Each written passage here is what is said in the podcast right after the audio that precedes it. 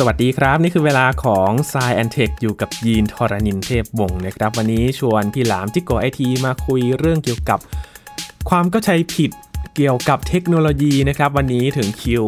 ของอุปกรณ์คอมพิวเตอร์ครับ มีหลายเรื่องที่เราทำกัน แต่ว่าเรื่องนั้นที่เราทำกันอยู่ทุกวันนี้เนี่ยมันถูกหรือว่ามันผิดนะครับ วันนี้มาเช็คกันใน s ซแอนเทคครับ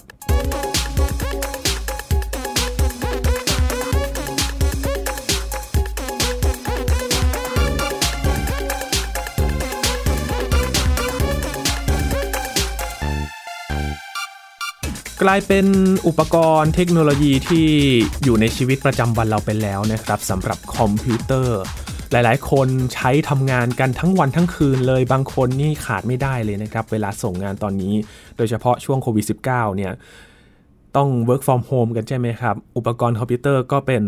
สิ่งสำคัญที่เราจะใช้ทำงานแล้วก็ติดต่อสื่อสารกันนอกจากโทรศัพท์มือถือนะครับ วันนี้มาดูกันครับ มีหลายประเด็นที่อาจจะสงสัยกันนะครับ ว่าสิ่งที่เราทำอยู่นั้นถูกหรือไม่ และที่เราทำเนี่ยมันทำให้อุปกรณ์พังไปกว่าเดิมหรือเปล่านะครับ อยู่กับพี่หลามที่รักบุญปรีชา หรือว่าพี่หลามที่โกไอทีแล้วครับ สวัสดีครับพี่หลามครับ สวัสดีครับคุณยีน สวัสดีครับคุณผู้ฟังทุกท่านครับ เทปก่อนเราคุยเรื่องความเข้าใจผิดเกี่ยวกับโทรศัพท์มือถือกันแล้วนะครับ ที่เกี่ยวกับสัญญาณโทรศัพท์มันรบกวนสุขภาพของเราหรือเปล่า หลาย ๆ คนนี่ให้ความสนใจมากเลยครับพี่หลามวันนี้ก็เลยถึงคิวของคอมพิวเตอร์ครับ อันนี้ก็เป็นสิ่งหนึ่งที่ขาดไม่ได้เลยนะครับ ครับผม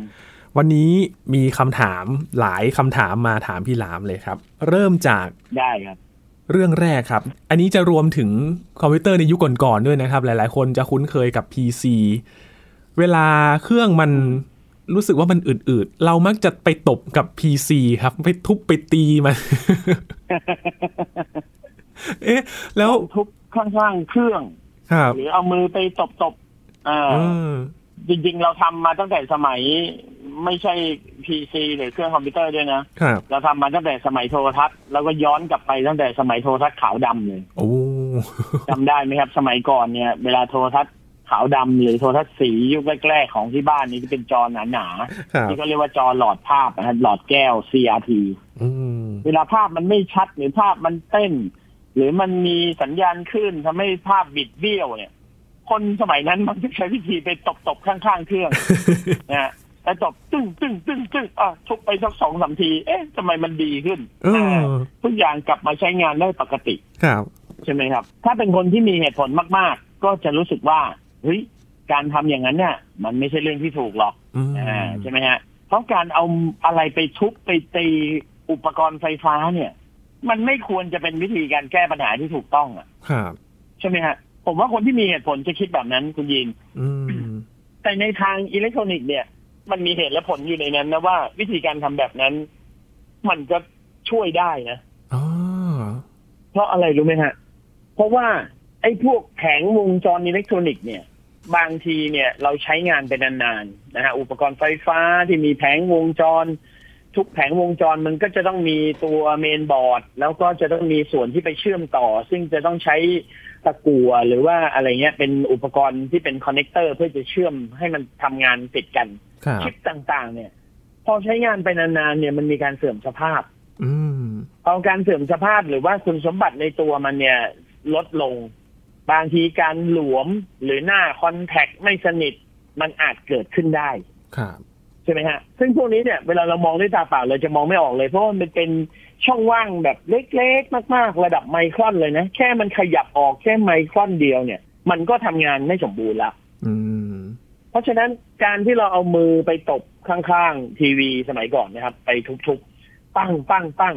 การทำเหล่านั้นเนี่ย เป็นวิธีการสุ่มแบบมั่วๆก็จริง แต่แรงกระเทือนขนาดนั้น อาจจะทำให้ช่องว่างของคอนเน c เตอร์หรือหน้าคอนแทคที่มันหลวมอยู่ ขยับเข้ามาชิดกัน แล้วมันก็ทำงานได้ อ๋อ นะฮะ ครับ โอ้โห ผมถือว่าอันเนี้ยเป็นหลักการที่น่าเชื่อถือได้นะถือว่าเป็นวิธีการแก้ปัญหาแบบหนึ่ง ไม่ใช่ PC เดี๋ยวนี้ด้วยครับ โน้ตบุ๊กตอนนี้เนี่ย บางคนก็ตบไปด้วยนะ อ่ายิ่งโน้ตบุ๊กยิ่งคอมพิวเตอร์โน้ตบุ๊กนะฮะ เราต้องอาศัยใช้งานแบบพกพา เราต้องพามันไปที่ต่างๆ มีการวางบนโต๊ะหยิบเข้าหยิบออกจากกระเป๋าหอบนิ้วสะพาย บางทีไปกระแทกโดนอะไรเนี่ย โอกาสที่หน้าคอนแทคหรืออุปกรณ์ที่มันต้องสัมผัสกันเนี่ย โอกาสที่จะเกิดแก๊ปช่องว่างหรือว่าหลวมขึ้นมาเนี่ย มันมีสูงมากครับ อืมครับ อ่า เพราะฉะนั้นบางคนเนี่ยใช้โน้ตบุ๊กอยู่ เอ๊ะทำไมอาการแปลกๆ เอาเราลองกระแทกเครื่องหรือว่า ยกมันขึ้นนิดๆแล้วปล่อยมันกระแทกพื้นลงปึ้งเฮ้ยดีขึ้น อ่า โอ้ มันเป็นวิธีการที่ฟลุกโดยธรรมชาติ แต่ถือว่าถูกหลักการ ครับ เพราะว่ามันทำให้สิ่งที่มันหลวมอยู่ หรือสิ่งที่มันไม่สัมผัสกัน มันกลับมาสัมผัสกันได้ อืม นะครับ ครับ วิธีนี้ดูมั่วๆหน่อย แต่ถูกหลักการ มันไม่ได้ทำให้พังกว่าเดิมใช่ไหมครับพี่ล ใช่ มันถามว่ามันพังกว่าเดิมไหม มันอาจจะมีผลบ้างนะครับ เช่นว่าการกระแทกหรือการไปตบมันบ่อยๆ เนี่ย มันอาจจะทำให้มันเกิดความเสียหายได้ แต่แต่มันแก้ปัญหาชั่วคราวได้ไง ำครับ อืม เพราะฉะนั้นคนที่เข้าใจเรื่องพวกนี้เนี่ย บางทีก็อย่าไปตบมันรุนแรง คือถ้าตบเบาๆสองสามครั้งแล้วมันไม่ดีขึ้น แสดงว่าเราอาจจะตบไม่ถูกที่ลองเปลี่ยนตำแหน่งดูไหม อืม จากตบข้างๆเปลี่ยนไปตบด้านบนด้านล่าง ด้านหลัง ครับ บริเวณอื่นดูแทน อ๋อ แล้วถ้ามันไม่ได้ผลจริงๆก็แสดงว่ามันไม่ถูกจุดแล้ว ครับ เราก็อย่าไปเพิ่มความรุนแรง อืม ถ้าเราไปเพิ่มความรุนแรงมันอาจจะเสียหายมากขึ้นก็ได้ใช่ไหมฮะ ครับอ่า ต้องระมัดระวังกันนิดนึง ครับ อืมโอเคครับ ถ้าจะ ฮะ ตบตบๆมันเบาๆหน่อยนะครับ อย่า อย่าทุ่มมันแรง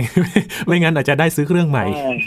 คิดซะว่าเราแค่ทำให้มันสั่นสะเทือนเล็กน้อย ครับ เพื่อที่ให้มันกลับเข้าที่หรือว่าให้มันกลับมาสัมผัสกันได้ อืม มองในมุมอิเล็กทรอนิกส์แบบนี้ดีกว่า ครับ นะฮะแล้วก็เบามือกับมันหน่อย ไม่ต้อง อืม ทำรุนแรงครับเดี๋ยวมันจะพัง ก่อน อีกอันหนึ่งครับพี่หลามครับ อันนี้เกี่ยวกับอุปกรณ์เครื่องเขียนนะครับ แล้วก็แรมคือเราเห็นวิธีการ ครับผม หนึ่งครับที่เขาแนะนำกันมาก็คือ โดยเฉพาะตัวแรมนะครับ ให้ถอดออกมาแล้วก็เอายางลบยางลบดินสอเนี่ยแหละครับพี่หลามเอาไปลบตรงส่วนที่เอาไปเสียบกับคอมพิวเตอร์ ส่วนที่มันไปเชื่อมต่อกัน วิธีการนี้มันช่วยอะไรได้บ้างครับพี่หลาม โอ้โหสมัยก่อนเนี่ยพอเครื่องคอมพิวเตอร์ไม่ติดใช่ไหม ครับ กดระบูตเครื่องไม่ติด ตัวหน้าจอไบออสอาจจะแสดงผลว่า no memory detect ใช่ไหมฮะ ครับ พอ no memory detect หรือว่าเป็นโค้ดเนี่ยคือแบบอาจจะโหลดไบออดไม่ขึ้นเลย แล้วมันจะมีเสียงโค้ดของเมนบอร์ดดังขึ้นเป็นระยะอย่างเช่นตีดตีดตีดดังสามทีนะครับ ครับ ดังสามทีตีดตีดตีดแล้วก็หยุด แล้วก็เว้นไปแล้วก็ตีดตีดตีดแล้วก็หยุดตีดตีดตีดแล้วก็หยุด โค้ดแบบนี้เนี่ย คนที่เคยมีความรู้เรื่องของการซ่อมคอมพิวเตอร์เขาจะรู้เลยว่า มันเป็นเสียงแจ้งเตือนว่า ตัวระบบมันเนี่ย ไม่เจอเมมโมรีหรือไม่เจอแรม อืม ทั้งๆที่แรมก็เสียบอยู่ ครับ ใช่ไหมฮะ สมัยก่อนเนี่ย โอ้โหก็ต้องถอดแรมออกมาดู เอ๊ะแรมเป็นอะไร แรมเสียหรือเปล่า ใช่ไหมฮะ คนที่เป็นช่างไฟฟ้าจริง ๆ เนี่ยเขาจะเข้าใจวิธีนี้เลย เขาจะบอกว่า โอ้ วิธีนี้นอกจากใช้กับแรมแล้วเนี่ย ยังใช้กับอุปกรณ์อิเล็กทรอนิกส์ได้ทุกชิ้นเลย อืม เพราะว่าหน้าคอนแทคของอุปกรณ์ไฟฟ้านะครับ ไม่ว่าจะเป็นพวกแรมหรือว่าอะไรเงี้ยที่เป็นซ็อกเก็ตที่เสียบลงไปเนี่ย บริเวณหน้าคอนแทคตรงนั้นส่วนใหญ่จะเป็นวัสดุเป็นทองเหลือง ครับ ซึ่งทองเหลืองเนี่ย ถ้าเราใช้งานไปนานๆ หน้าสัมผัสหรือหน้าคอนแทคหรือพื้นผิวด้านบนสุดของมันเนี่ย อาจจะมีคราบบางอย่างที่เขาเรียกว่าพลักนะฮะคราบพลัก อืม คืออย่างอย่างทองเหลืองถ้าเราขัดเงามาใหม่ ๆ มันจะเงาสีทองอลามเลยใช่ไหมฮะ ครับ พอเราทิ้งไปนานๆเนี่ยมันจะสะสมออกไซด์อยู่บนหน้าสัมผัสมันผิวนอกมัน แล้วมันก็จะหมองๆเป็นสีทองเข้มๆหมองๆลงไปเป็นสีทองทองๆดำๆยิ่งดำมากเท่าไหร่ ยิ่งแสดงว่ามีออกไซด์เกาะอยู่บนหน้าสัมผัสมันมากขึ้น อื ทำให้มันอาจจะถ่ายทอดไฟฟ้า หรือถ่ายทอดพลังงานได้ไม่เต็มที่ ครับ หรืออาจจะติดขัดไปเลย เพราะฉะนั้นวิธีการทำความสะอาดหน้าคอนแทคคือการเอายางลบมาถู สมัยก่อนนะ พอคนรู้ว่าเอ้ย เครื่องเปิดไม่ติดถอดแรมออกมา ถอดการ์ดจอออกมา เอายางลบไปถูถูตรงหน้าคอนแทคซ็อกเก็ตมัน แล้วก็เสียบกลับเข้าไปเปิดติดโอ้โหสมัยนั้น Amazing กันมากนะครับ อืม แล้วคนที่ไม่เข้าใจเรื่องนี้เลยเนี่ย ทุกคนเขาก็จะรู้สึกว่าแหมมันเป็นมันเป็นวิธีการหลอกกันหรือเปล่า มันเป็น โอ้ กุสโลบายที่หลอกกันหรือเปล่า ครับ ใช่ไหมฮะแต่เอาจริง ๆ เนี่ย ถ้าไปถามคนที่เป็นช่างอิเล็กทรอนิกส์หรือเรียนด้านอิเล็กทรอนิกส์มาเนี่ยอันนี้คือถูกต้องตามหลักการเลยนะครับ เพราะว่ายางลบเนี่ยมันสามารถทำความสะอาดพื้นผิวหน้าได้ เวลาถูไปเนี่ยนะไอตัวยางลบเศษที่มันหลุดออกมาเนี่ย มันก็จะโกยเอาไอ้พวกออกไซด์สังเกตว่าแรมเนี่ย ถ้าเราเอายางลบไปถู หน้าคอนแทคทองเหลืองของแรมเนี่ย มันจะสีสะอาดขึ้น มันจะสว่างขึ้น ครับ ซึ่งนั่นคือการทำความสะอาดแล้วก็ทำให้มันกลับมาทำงานได้ตามปกติ อืม เพราะฉะนั้นเรื่องนี้ถือว่าไม่เป็นความเชื่อทางผิดๆนะครับ อ่า ถือว่าเป็นความเชื่อที่ถูกต้อง เอ๊ะถ้าไม่ใช่อย่างลบนี่อย่างอื่นลบได้ไหมครับ มันจะมีอุปกรณ์ที่เอาไว้ขัดเงา พวกทองเหลืองอะไรแบบนี้เนี่ยมันมันจะมีความเสี่ยงหรือว่าไปทำอะไรกับระบบไหมครับถ้าใช้อย่างอื่นแทน จริงๆ เราขูดได้ แต่ว่ายางลบเนี่ยมันเป็นอุปกรณ์ลบคราบออกไซด์ที่ที่นุ่มนวลที่สุด อืมครับ เราหาอย่างอื่นไปขูดก็ได้ครับ อาจจะเอามีดคัตเตอร์เล็ก ๆ ไปขูดขูดตรงทองเหลือง ซึ่งวิธีการขูดแบบนั้นมันอาจจะรุนแรงไปหน่อย มันเลยทำให้ตัวหน้าสัมผัสของคอนแทคมันอาจจะเป็นรอยหรือเป็นร่องขึ้นมาได้ อืม ก็ไม่ค่อยแนะนำหรือเอาแปรงทองเหลืองไปถู มันก็จะขูดแล้วมันก็อาจจะไปบาดโดนส่วนอื่น ๆด้วยอะไรอย่างเงี้ย อืม เพราะฉะนั้นยางลบมันเลยเป็นอุปกรณ์ที่ค่อนข้างละมุนละม่อมที่สุดแล้วครับ ค่ะ วิธีการนี้ก็ยังใช้ได้มาจนถึงปัจจุบันใช่ไหมครับ พี่หลาม โอ้โห แล้วไม่ใช่แค่แรมอย่างเดียวครับ ผมจะบอกว่าอุปกรณ์ใด ๆ ก็ตาม ที่ใช้ลักษณะการหน้าคอนแทคแบบซ็อกเก็ตเสียบลงไปครับ ครับ จะเป็นขาซ็อกเก็ตเสียบลงไป จะเป็นแท่งเสียบลงไป แล้วเอาหน้าคอนแทคที่เป็นสีทองทองๆเหลืองๆเนี่ย มันมาสัมผัสกันล็อกกันด้วยวิธีนั้นเนี่ย ใช้วิธีนี้ได้หมดเลย อืม ใช้วิธีเดียวกันได้หมดเลย ครับใครเจ ค อ รับ ปัญหานี้ Memory not detect นะครับ ก็ลองถอดเอามา เตรียมยังยังลบไปสักหนึ่งก้อนนะครับ ไม่ใช่เอามาไว้ลบดินสอนะครับ เอามาเผื่อเอามาไว้ลบแรมหนึ่ง ก้อน จะได้ทำความสะอาดกันนะครับ ทีนี้ครับพี่หลามครับ เรื่องหนึ่งที่เราใช้งานคอมพิวเตอร์ไปบ่อยๆ แล้วจะเจอกันก็คือ พอเราอยู่กับมันมานานหลายปี 3 ปี 5 ปีบ้าง จะเจอคอมอืดนะครับ มันรู้สึกว่า เอ๊ะมัน ครับ มันไม่เร็วเหมือนกับตอนที่ซื้อมาใหม่ ๆ เลย มันเริ่มงองแงแล้ว เอ๊ะมันทำไมมันอืดครับ เพราะอะไรทำไมการใช้งานมันถึงไม่เหมือนกับวันแรกที่เราได้เจอกัน โอ้โห คอมอื่นนี่เล่ากันยาวเลย ครับ เพราะมันมีหลายสาเหตุมาก ๆ นะฮะ อุ้ยตกใจนิดนึง คือในขณะที่เล่าให้คุณยินฟังอยู่นะ ครั ฮะ บ ขณะที่จัดรายการกับคุณยินอยู่เนี่ย ผมก็นั่งอยู่หน้าเครื่องคอมพิวเตอร์ผม ครับ เปิดเครื่องคอมอยู่ พอพูดเรื่องคอมอืดเชื่อไหมฮะ ซอฟต์แวร์แก้ไขปัญหาพวกล้างขยะในเครื่อง มันเด้งขึ้นมาเลย เนี่ยเหลือเชื่อว่าแบบซีคลีนเนอร์เด้งขึ้นมาเลยอ่ะไม่ได้เปิดด้วยนะ เออ ดีๆมันขึ้นมาได้ยังไงอ่ะ เอา เฮ้ยแสดงว่าคอมพิวเตอร์เครื่องนี้มันแอบฟังผม อยู่ คุณยีน เขาจะไม่ยอมให้เปลี่ยนใช่ไหม ค ผ รับ ต้องานั่งติดในโปรแกรมเออเออแปลกมากเลยอ่ะเฮ้ยอะไรอ่ะทำไมมันเด้งขึ้นมาได้อ่ะ เออ ผมเปิดคอมอยู่หน้าเดสก์ท็อปทิ้งไว้เฉย ครับ ๆแน่อันนี้ก็อันนี้เหนือเหนือคำอธิบายนิดหนึ่งแต่ย้อนกลับมาเรื่องคอมอืดกันค ครั รับ บคอมอืดแบ่งเป็นสองส่วนนะฮะคืออืดจากระบบปฏิบัติการอ่าเพราะว่าระบบปฏิบัติการมันเป็นซอฟต์แวร์นะครับ ถ้าอื่นจากระบบปฏิบัติการเนี่ยมันต้องได้รับการดูแลแก้ไขพอสมควร อืม เพราะว่าซอฟต์แวร์หรือระบบปฏิบัติการหรือ OS เนี่ย เวลาเราใช้งานเป็นนานๆนะครับ ยิ่งใช้งานมันก็จะยิ่งมีไฟล์ที่เรียกว่าขยะคำว่าไฟล์ขยะเนี้หลายคนอาจจะสงสัยว่าเอ๊ะแล้วขยะมันมาจากไหน อืม มันเหมือนกับ มันเหมือนกับคนเราอะถ้าผมเปรียบเทียบนะ คือคนเราเนี่ยใช้ชีวิตไปหนึ่งวัน ถ้าเราไม่อาบน้ำเนี่ยเราจะรู้สึกเหนียวเหนียวๆตัว ครับ คือร่างกายคนเรามันสร้างของเสียอยู่ตลอดเวลา ระบายออกทางเหงื่อออกทางผิวหนัง แล้วเราบนผิวหนังเราก็จะมีเซลล์ผิวที่ตายแล้วทุกๆวัน ก็คือเป็นพวกที่ใคร หรือสิ่งสกปรกที่เกาะอยู่บนผิวหนังเรา ถ้าเราไม่ทำความสะอาดเราตัวเราโดยการละอาบน้ำมันก็จะทำให้สิ่งสกปรกหมักหมมพอหมักหมมแล้วประสิทธิภาพคุณด้อยลงไหมฮะ คุณยีนลองไม่อาบน้ำดูสักห้าวันนะคุณยีนจะทนตัวเองไม่ได้เลยแล้วคุณยีนจะไม่มีประสิทธิภาพในการทำสิ่งใดๆเลย ครับ แค่เดินเหินเฉยๆ ก็รู้สึกลำคาญตัวเองแล้วอะ อืม ใช่ไหมฮะหลักการเดียวกันเลยคือ OS เนี่ยในขณะที่ทำงานไปเนี่ย งานทุกอย่างที่ทำหรือเปิดเครื่องทิ้งไว้เฉยๆ ก็ตาม มันก็จะสร้างสิ่งที่เรียกว่าเทมไฟล์ครับ มันพยายามจดจำบันทึกสิ่งต่างๆ มี registry มีเทมไฟล์เปิดเน็ต ก็มีอินเทอร์เน็ต temporary ไฟล์มีส่วนที่เป็นบัฟเฟอร์นะฮะดาวน์โหลดนู่นนี่นั่น เพื่อเตรียมสิ่งที่เรา คอมพิวเตอร์มันจะมีสิ่งที่เตรียมการไม่ล่วงหน้าเพื่อให้มันทำงานได้เร็วขึ้น ครับ แต่พอเราใช้งานเสร็จแล้วไอ้สิ่งที่มันเตรียมการไม่ล่วงหน้าเหล่านี้ มันจะกลายเป็นไฟล์ขยะ เพราะว่ามันไม่ได้ถูกลบนะครับ อืม มันเป็นวิธีการที่คนสร้าง OS เนี่ยเขาออกแบบมาเพื่อให้เซฟเพราะว่า บางคนอาจจะถามคำถามว่า ก็ในเมื่อสิ่งที่คอมพิวเตอร์มันสร้างขึ้นมาเอง เพื่ออำนวยความสะดวกของตัวมันเอง พอไม่ได้ใช้งานแล้วทำไมมันถึงลบ การลบเนี่ยมันอาจจะไปส่งผลเสียต่อด้านอื่น ซึ่งมันอาจจะมีผลต่อการทำงานของ OS ผู้ผลิตส่วนใหญ่ก็เลยไม่สร้างระบบการลบขึ้นมา อืม ไฟล์ขยะใช้งานไปเรื่อยๆ มันก็จะเยอะขึ้นเรื่อยๆ เยอะขึ้นเรื่อย ครับ ๆ เยอะขึ้นเรื่อยๆ มากๆ มันก็เหมือนคนไม่ได้อาบน้ำครับ มันก็จะรู้สึกหมักหมม แล้วก็มีอะไรหน่วงๆ อยู่ตามตัว อืม วิธีการก็คือเราใช้เครื่องคอมพิวเตอร์ไปนะครับ ไม่ว่าจะเป็นซอฟต์แวร์อะไรก็ตาม ทุกๆ เดือนทุกๆสองเดือน เราควรจะล้างไฟล์ขยะ แล้วก็เคลียร์พวกไฟล์ชั่วคราวที่มันถูกสร้างขึ้นมานี้บ้าง ครับ นะมีโปรแกรมประเภท utility เยอะแยะมากมายนะครับ อย่างโปรแกรมที่เด้งขึ้นมาบนเครื่องผม ตัวนี้ก็เป็นตัวที่ผมชอบใช้ ชื่อว่า C Cleaner อันนี้บนคอมพิวเตอร์ PC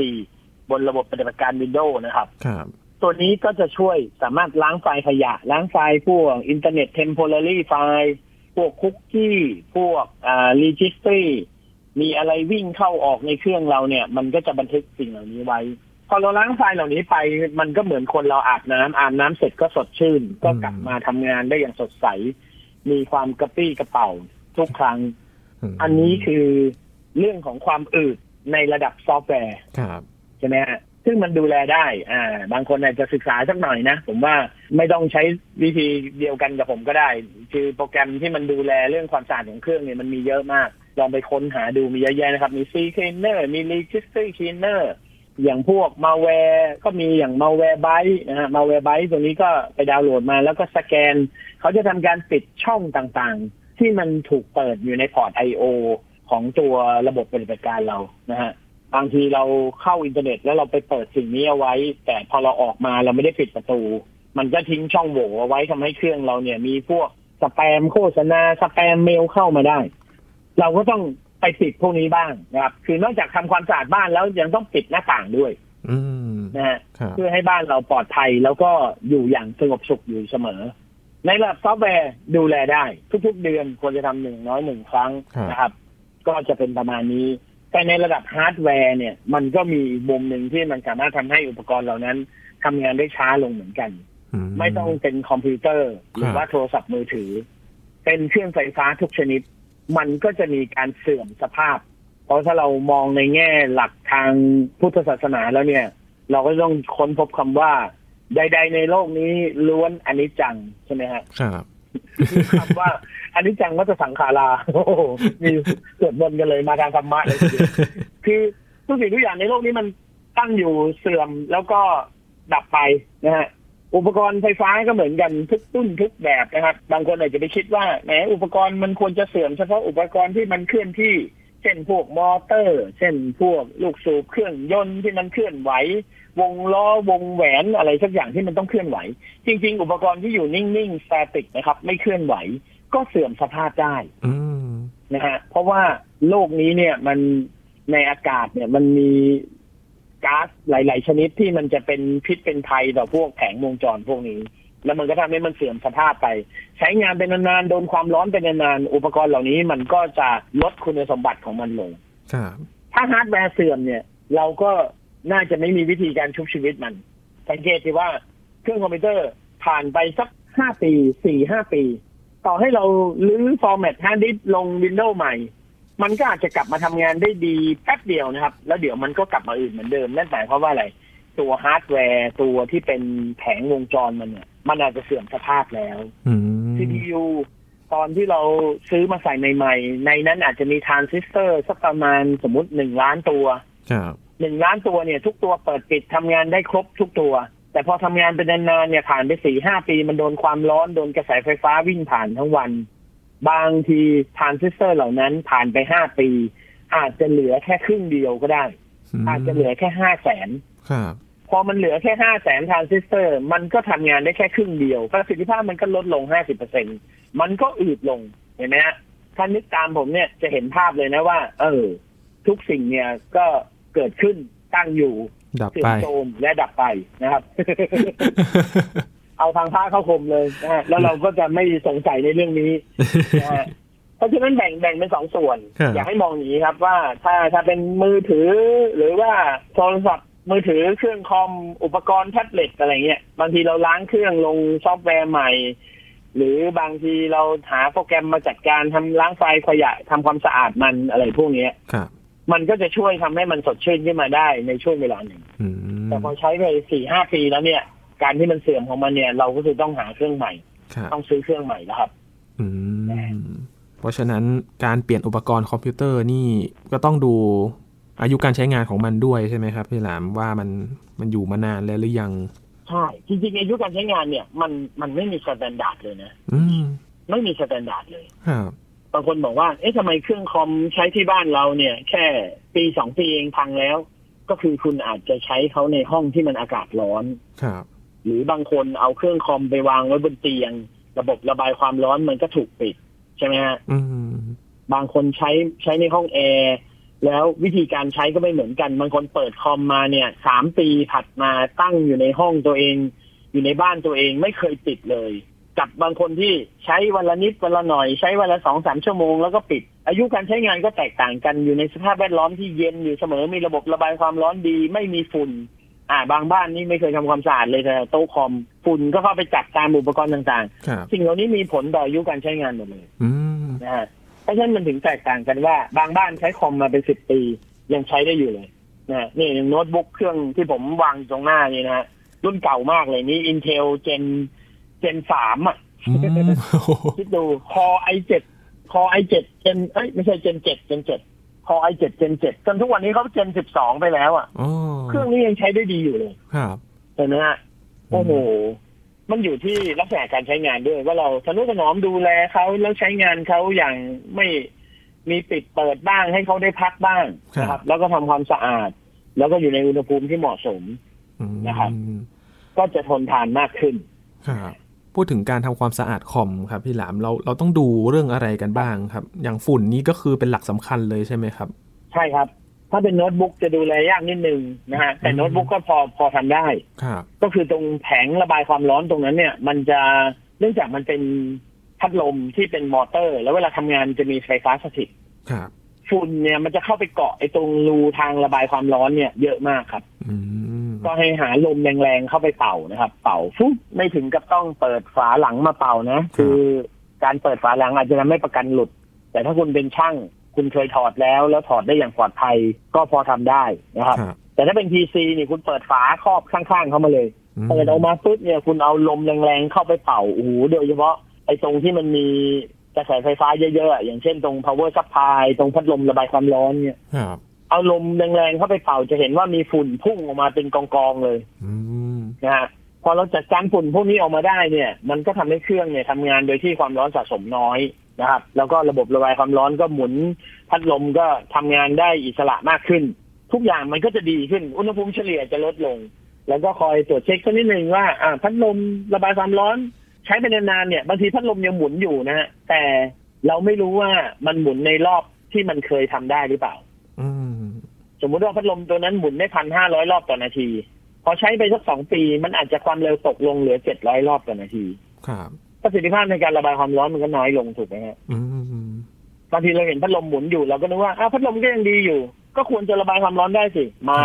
มันเหลือครึ่งเดียวแล้ว อืม คุณควรจะเปลี่ยนพัดลม ครับ นะฮะพัดลมตัวหนึ่งก็ไม่กี่บาทครับไปซื้อจริง ๆ เนี่ยไปตามร้านอุปกรณ์คอมพิวเตอร์เนี่ยนะฮะพัดลมมีตั้งแต่ตัวละสามสิบสี่สิบาท ซื้อตัวใหม่ ๆ มาเสียบปรับเข้าไปเนี่ยโอ้โหลมแรงหมุนเร็วปื๊ดเครื่องก็ทำงานได้ดี ความร้อนเฉลี่ย ความร้อนสะสมในตัวเครื่องก็น้อยลง อืม นะครับ แล้วเครื่องคุณก็อาจจะกลับมาทำงานดีขึ้นเลย ครับ บางทีมันเป็นเส้นผมบางภูเขาเล็กๆนะบางคนไม่นึก อ๋อบ างทีเอามือไปอังข้างๆเครื่องอ่ะก็ยังมีลมออกมาสิแต่ลมมันไม่แรงเหมือนตอนแรกๆแล้วไง เออ ใช่ไหมฮะ ครับ เออทุกอย่างมันทรุดโทรมลงได้อ่ะนะฮะ เหมือนเราเราเรายังแก่เลยอ่ะเออ อืม นะฮะ ครับเออการใช้เครื่องเป่าลมกับเครื่องดูดฝุ่นได้เท่ากันไหมครับ หรือว่าคนจะใช้อันไหนดีกว่าครับพี่หลาม ดูดฝุ่นไม่ออกครับ อืม เพราะว่ามันเป็นไฟฟ้าสถิต ครับ เวลาดูดเนี่ย มันจะไม่สามารถดึงฝุ่นออกจากไอ้ฝุ่นที่มันเกาะอยู่ในอุปกรณ์ได้ มันต้องเอาลมแรงๆไปกระแทกมันให้มันกระเด็นออกมาเลย โอ้ นะฮะเพราะฉะนั้นการดูดดูดไม่ออกครับ ต่อให้เครื่องดูดแรงแค่ไหนก็ช่างนะฮะ อื ดูดไม่ออก ต้องเป็นลมแรงๆเลย ครับ บางทีอะสมัยก่อนเนี่ยผมชอบยกยกไปร้านฝ่ายยาง ไป อร้านป่ายางเขาจะมีปั๊มลมที่แรงมาก แล้วเขาจะมีหัว โอ้ ฉีดๆในร้านล้างรถอ่ะ ครั เห็ บ นไหมฮะ อืม ร้านล้างรถเขาจะมีหัวหัวพ่นลมที่เอาไว้ไล่ลมตามซอกหลืบของรถเวลาล้างเสร็จเขาจะเป่าเป็นหัวเป็นด้ามปืนเล็กๆอะต้องแบบนั้นเลยนะฮะ โอ้ แบบนั้นเนี่ยเป่าทีหนึ่งโอ้โหฝุ่น ฮะ กระเด็นออกมานี่คลุ้งเลยโอ้โห อืม ยกเครื่องคอมไปที่ร้านเหล่านี้แล้วไปขอเขาเป่าแบบขอลมเป่าแป๊บหนึ่งอ่า ครับ จ่ายเงินก็ได้สิบบาทยี่สิบาท บางร้านใจดีเขาไม่คิดตังค์ด้วยนะฮะ อ้าวย กโน้ตบุ๊กไปเนี่ยหงายท้องขึ้นมาเป่าฟุบก็ไปโอ้โหฝุ่นพุ่งออกมา แล้วคุณจะตกใจ สะสมอะไรไว้ โอ้ เผลอๆเป่าออกมามีสิ่งแปลกปลอมมาด้วย อาจจะมีแมงส่งแมงสาบอยู่ในนั้นด้วย โอ้ เข้าไปทำรัง โอ้ นะฮะ เออครับจริง ๆ แล้วถ้าเราดูแลความสะอาดนี่อาจจะช่วยได้เยอะเลยใช่ไหมครับพี่หลามอาจจะช่วยยืดอายุการใช้งานได้พอสมควรเล ช่วย ย เรื่องประสิทธิภาพในการทำงาน ช่วยเรื่องอายุการใช้งานนะครับ อืมครับ เพราะฉะนั้นดูแลคอมพิวเตอร์กันให้ดีนะครับ เพื่อที่จะได้อยู่กับเรานานๆ เพราะบางทีก็ต้องเช็คกันก่อนนะครับ ว่าคอมมันอืดเพราะอะไรนะครับ เช็คเบื้องต้นทั้งเรื่องของซอฟต์แวร์ ถ้ามันมันอืดกว่านั้นอีกก็มาดูว่าอุปกรณ์ตัวไหนมันมันติดปัญหาอะไรหรือเปล่าก็จะได้ซ่อมให้ถูกทางกันไป ผมผมติดท้ายให้นิดนึงได้ไหมฮะคุณ ครับ ยินคนส่วนใหญ่เนี่ย เวลาเอาเครื่องคอมไปซ่อม หรือว่าเอาไปให้ช่างซ่อม ผมขออะไรอย่างหนึ่งเลิกพูดคำว่า ไม่ได้ทำอะไรเลย อืม อยู่ๆมันก็เป็นอย่างนี้เลย ไม่ได้ทำอะไรเลยอยู่ดีๆมันเสียได้ยังไงก็ไม่รู้เนี่ย ไม่ได้ทำอะไรเลยนะอยู่ดีๆทำไมมันเป็นอย่างนี้ ไม่ได้ทำอะไรเลย คุณลองซื้อเครื่องคอมพิวเตอร์เครื่องหนึ่งมา แล้วคุณไม่เปิดนะคุณไม่เปิดไม่ใช้งานมันเลย ตั้งทิ้งไว้เฉย ครับ ๆมันไม่มีทางเสียแน่นอนครับ อืม เพราะฉะนั้นเลิกพูดคำว่าไม่ได้ทำอะไรเลย คุณนั่นแหละ เป็นตัวต้นเหตุที่ทำให้มันเสีย เลิกพูดคำว่าไม่ได้ทำอะไรเลยได้แล้วนะฮะ โอ้ ของทุกอย่างเนี่ย ถ้าคุณไม่ใช้งานมันเนี่ย มันไม่มีทางเสียอย่างแน่นอนนะฮะ ยิ่งใช้งานทุกวันเป็นคอมส่วนตัวด้วย ไม่มีใครใช้เราก็ไม่รู้จะ จะไปบอกว่า ใช่ ไม่ได้ทำอะไรเลย สมัยก่อนเนี่ยเพื่อนชอบเอาเครื่องคอมมาให้นี่ช่วยดูหน่อยไม่รู้มันเป็นไรผมก็ถามว่าไปทำอะไรมาล่ะ ไม่ได้ทำอะไรเลยผมบอกสาบานนะ เออ อย่าให้รู้นะว่าทำอะไร ถ้ารู้เมื่อไหร่เนี่ยหืมกระเขกกระโหลกให้ อ่ะเช็คกันดีๆนะครับเอาก่อนเอาคอมไปซ่อม ครับ เพราะฉะนั้นเลิกเลิกพูดคำนี้นะครับ ว่าไม่ได้ทำอะไรเลย เลิกพูดเถอะครับ อ่ะ พี่หลามขอแล้วนะครับ แต่เรื่องของคอมเนี่ยมันยังไม่หมดแค่นี้ครับ พี่หลามยินว่าต้องต่อตอนสองนะครับ เพราะยังมีอีกหลายคำถามที่อยากจะถามพี่หลามเหลือเกิน เดี๋ยวตอนหน้า มาถามพี่หลามกันอีกครั้งหนึ่งนะครับ เกี่ยวกับคอมพิวเตอร์เราจะได้ดูแล ได้เลยครับ การใช้งานให้ดีขึ้นนะครับ แต่ตอนนี้ขอบคุณพี่หลามมากๆเลยนะครับ ครับผม สวัสดีครับ ครับ นี่คือ s ายแอนเทคครับ คุณผู้ฟังติดตามรายการกันได้ที่ www.thaipbspodcast.com นะครับ รวมถึงพอดแคสต์ช่องทางต่างๆ ที่คุณกำลังรับฟังเราอยู่ครับ อัปเดตเรื่องวิทยาศาสตร์เทคโนโลยี และนวัตกรรมกับเราได้ที่นี่ทุกที่ทุกเวลานะครับ ตอนหน้ามาคุยกันต่อครับ เรื่องความเข้าใจผิดเกี่ยวกับเทคโนโลยี โดยเฉพาะเรื่องของคอมพิวเตอร์นะครับ มีเรื่องอะไรที่สงสัยกันและเราทำกันอยู่ทุกวันนี้มันถูกหรือผิดกัน ติดตามได้ในครั้งหน้านะครับ ช่วงนี้ยีนทรณินเทพวงศ์พร้อมกับพี่หลามจิโกไอทีลาไปก่อนนะครับ สวัสดีครับ